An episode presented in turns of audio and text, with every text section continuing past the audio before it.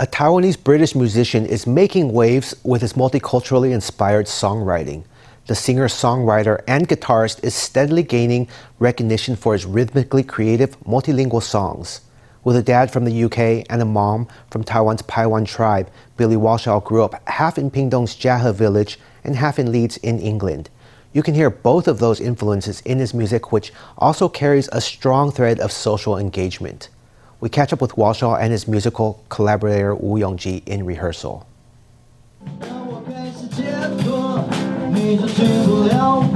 Welcome to the rehearsal room. Billy Walshaw and the members of Mudskipper are rehearsing tonight's numbers. Their music styles are wide ranging, and their members are diverse too, coming from many different points on the map. 可 以融入不同的呃语言放在一起，然后那个 We can bring in various different languages, and the rhythms vary a lot. It's quite fun if I start in Chinese and then add in some English. And we all have different cultures, and we come to Taiwan to live out our own story, so we want to express it really authentically. 唱到最后，吉他手跟贝手都这边这边抽筋，因为他们没有运动啊，一次要站两个两个小时，受不了。 any musical career is full of highs and lows. Now, Walshaw is starting to break out into wider recognition as his music wins the admiration of award panels. His first time performing is a strong memory for me because it was his first time in a contest and it was just him and his guitar. I thought, wow, he's great on the guitar and he's singing good too. Later, I found that he's mixed race, with heritage from the Paiwan tribe and the UK. And maybe he gets it from his dad's side. His stuff has a kind of slightly bluesy Western feeling. And he also adds in the indigenous elements from his mom to create a style all of his own. Walshaw grew up between two very different cultures. He has a strong sense of his multicultural identity and hopes his work will give others a window into his unique life experiences. 我想给大家看到的是我的成长过程。 I want to show people what it was like for me growing up and my thoughts. My thoughts about Taiwan, my thoughts about the UK. I just want to be really genuine. As for the future, Walshaw is full of excitement. He wants to keep on writing music in English and Chinese, using art to create an ephemeral bridge between East and West. Taiwan's government has announced a donation to Japan of 60 million yen, or about 13 million NT. The funds will support rescue operations and reconstruction in the wake of the deadly earthquake that struck Ishikawa Prefecture on January 1st. In addition, the Health Ministry has set up a bank account to accept private donations. 我在这边也要 I would hereby like to announce that the Ministry of Foreign Affairs will donate 60 million yen on behalf of the Taiwan government to provide relief to earthquake victims and help the Japanese government with rescue operations and reconstruction. Foreign Minister Joseph Wu announced a donation of nearly 13 million NT to aid Japan with post disaster reconstruction. 台湾人都很尊敬的。 The highly respected late Prime Minister Abe Shinzo, as well as our many other Japanese friends, often said that an emergency in Taiwan is an emergency for Japan. We have appreciated that greatly. Now, I'd like to say an emergency in Japan is an emergency for Taiwan. It's our turn to show compassion. At the press conference, Wu conveyed his deep condolences. He said the health ministry had opened an earthquake relief account to accept private donations. Money can be transferred via post offices, the National Treasury Administration, the Bank of Taiwan, and Taiwan's four main convenience store chains. Transfers can also be made from abroad via the Mega International Commercial Bank. At the press conference, Japan's de facto ambassador to Taiwan, Katayama Kazuyuki, expressed his gratitude to Taiwan. Having a true friend at your side at times of difficulty is truly a source of comfort. The earthquake wreaked havoc in Ishikawa, devastating homes and destroying roads. Following the disaster, President Tsai Ing-wen and Vice President Lai Ching-te released statements of support for Japan. Taiwan's donation will be used to help victims resettle and find shelter to aid Japan in its time of need. Turning now to the presidential campaign trail. The DPP's Lai Ching-te spent the day in northern Taiwan campaigning for himself and legislative candidates. Speaking at a Taoyuan temple, Lai warned voters about China's election interference. He also blasted both his rivals as pro China. Meanwhile, Ko Wen-je of the Taiwan People's Party accused the DPP of using the China issue to fearmonger.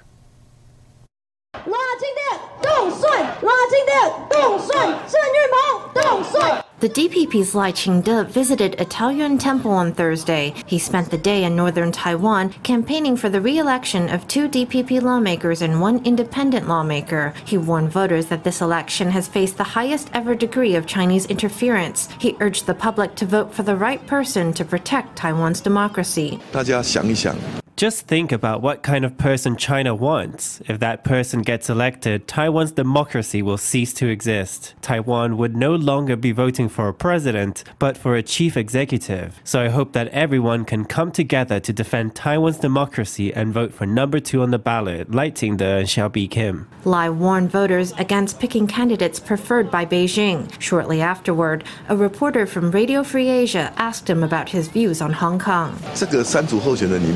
Of the three groups of presidential candidates, this issue isn't a problem for me. You should ask the other two groups. TPP chair Ko wen has accused the KMT's Hou Yu-ih of getting funding from China, but something I would like to ask Ko wen is why China has not voiced any criticism of him. Fundamentally, both of these candidates adhere to China's one China principle. It's a case of the pot calling the kettle black.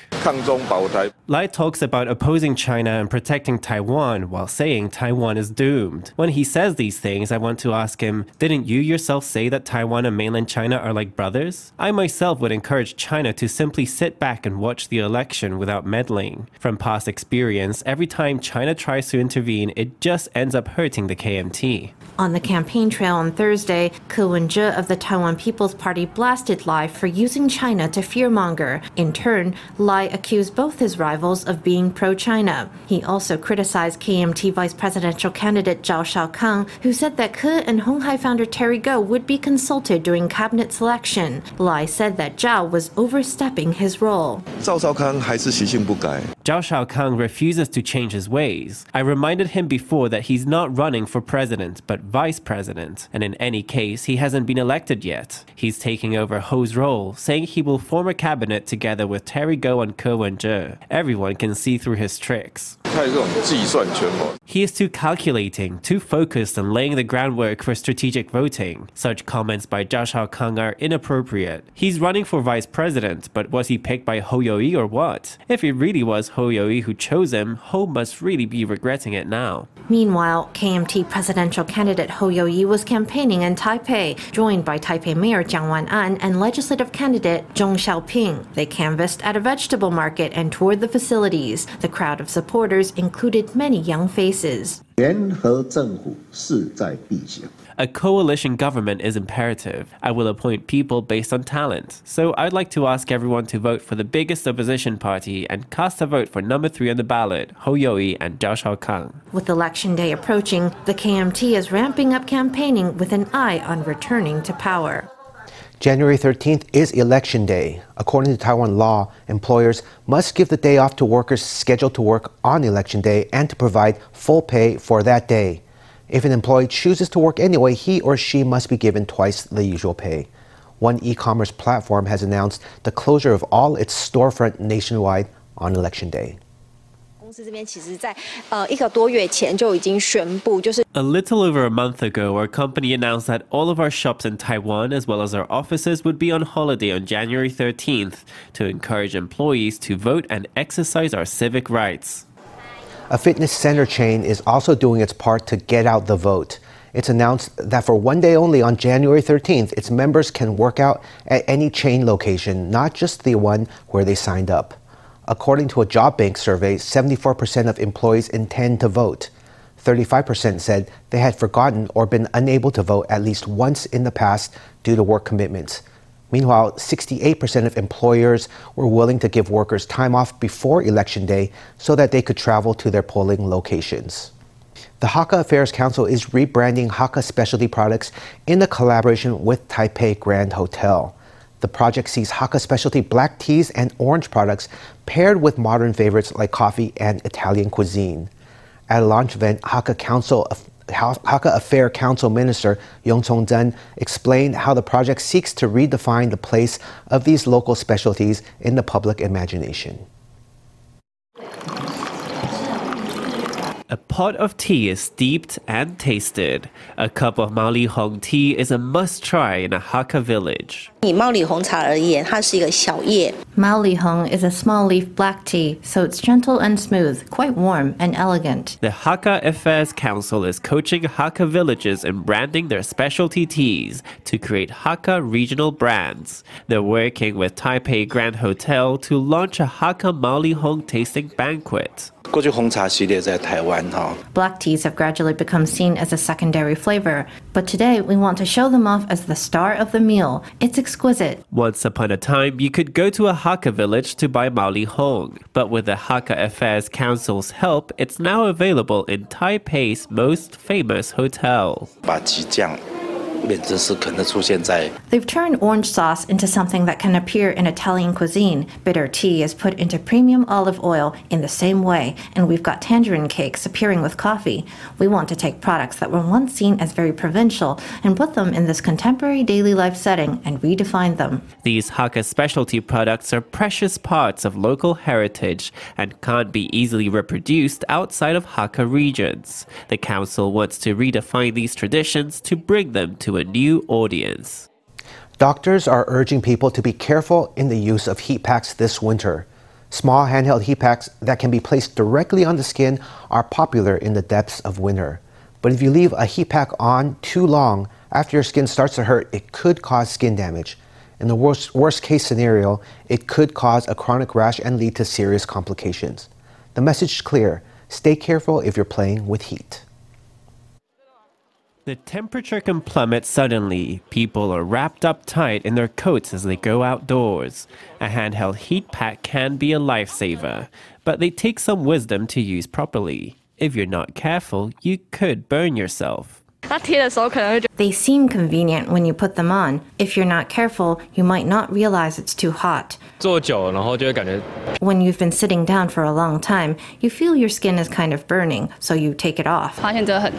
I take it off when I realize it's really burning. If you leave a heat pack on your skin for too long, it can cause a real burn or even a rash called erythema ab igne. The latter is a chronic skin reaction caused by overexposure to heat directly on the skin.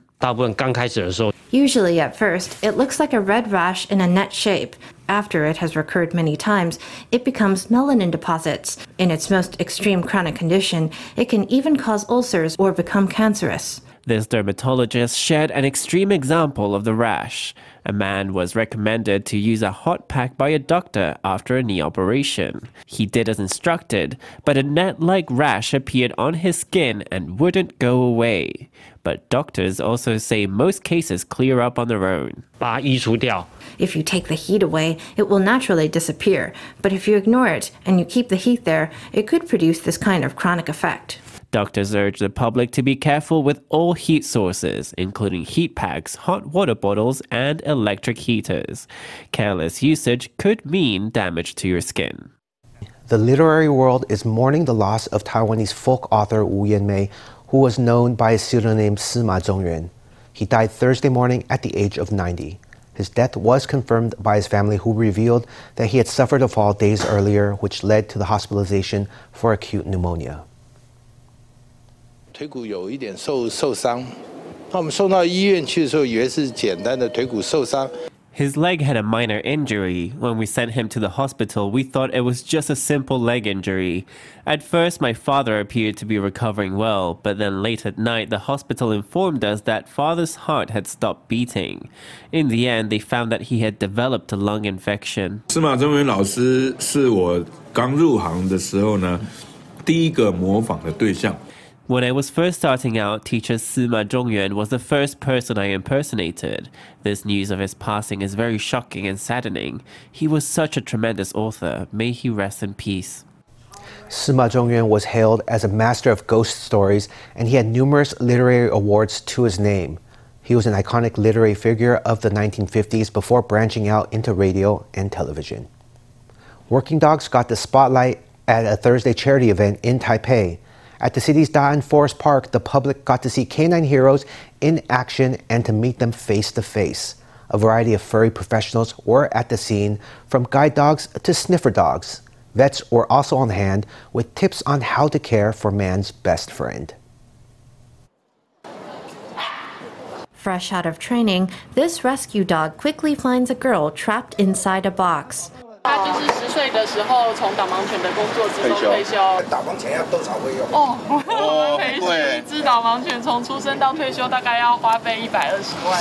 Minister of the Interior Lin Yu-chang crouches down to pet a retired guide dog and inquire about its health. This charity event showcased various working dogs, including guide dogs, sniffer dogs, and rescue dogs. These furry professionals have become an indispensable part of human society. Rescue dogs work with the National Fire Agency and local fire brigades, so in a way, I am the official in charge of these doggies. Dogs are man's best friend and partner. Without their help, there would be many missions we wouldn't be able to carry out. The event was packed with canine heroes. Also present were vets from the Veterinary Transfusion Medicine Center at National Pingdong University of Science and Technology and representatives from organizations such as the Huiguang Guide Dog School. Organizers say they hope the event will help humans better understand dogs. Today, we are showcasing the many characteristics of dogs at this charity event. There are also activities to raise blindness awareness, along with music performances. We want to promote a more positive social environment. Guide dogs and rescue dogs have come to join us. We need to make pet care more comprehensive to give peace of mind to pet parents. From the moment they are born to the moment they leave us, we receive a lot of love and protection from them, and they from us. As lawmaker, I will make efforts on this front. Hordes of animal lovers attended the event, which paid tribute to the contributions of man's best friend. The scenic East Rift Valley attracts hordes of tourists every year, but not many people know about its history. Did you know there are many Hakka migrants who settled there over the years? Or how about the development of transport in this secluded area of Taiwan? The Hakka Affairs Council and the Highway Bureau have jointly put on an exhibition showcasing their history in this beautiful corner of Taiwan. FTV reporter Stephanie Yang takes us in for a look. Once you enter this exhibition, you will see a Golden Horse motor coach. The Golden Horse was Taiwan's most luxurious passenger vehicle in service from 1959 to 1980. Other cultural relics include old milestones from along Provincial Highway 9, ticket machines, and 40 year old bus tickets.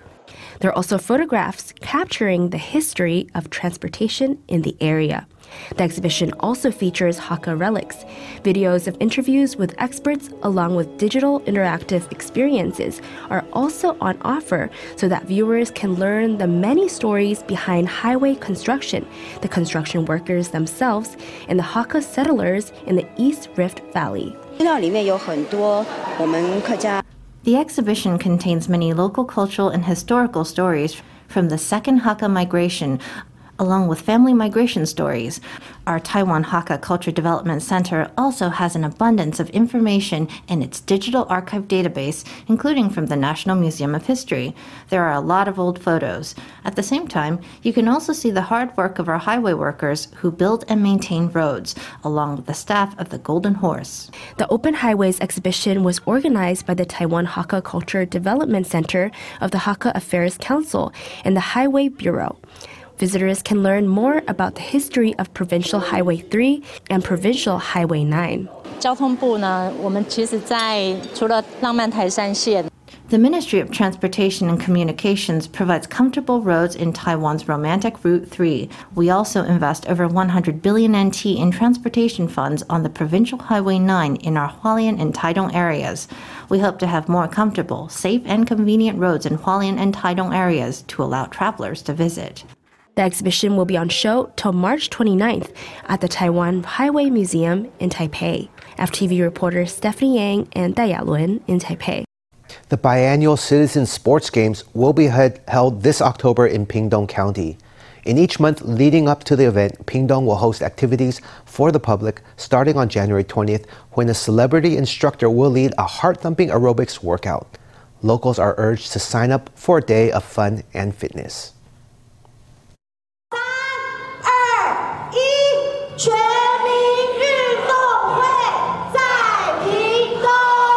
Looking sporty in sweats, Pingdong County Commissioner Zhou Chunmi announces the 2024 Citizen Sports Games. Held in Pingdong this year, the games will consist of 33 competitive events open to athletes aged 9 to 99. There will also be three easy to learn sporting events open to the public. In addition, every month from January to September, we'll spotlight a different sport, a different activity. All locals are welcome to participate. Ahead of the games, the Pingdong County government will host a series of activities for the public. On January 20th, locals are invited to experience flow yoga, which focuses on the connection between breath and movement. Celebrity aerobics instructor Eddie Pan will also make an appearance to lead a cardio workout. This month we've got yoga, next month cycling, and the month after that, power walking. And after that, it will only get more and more exciting. We urge Pingdong's residents to sign up fast. Space is limited. The county chief said that gifts will be prepared for participants. There will also be small surprises in store at the venue to ensure a fun and enjoyable day out for all.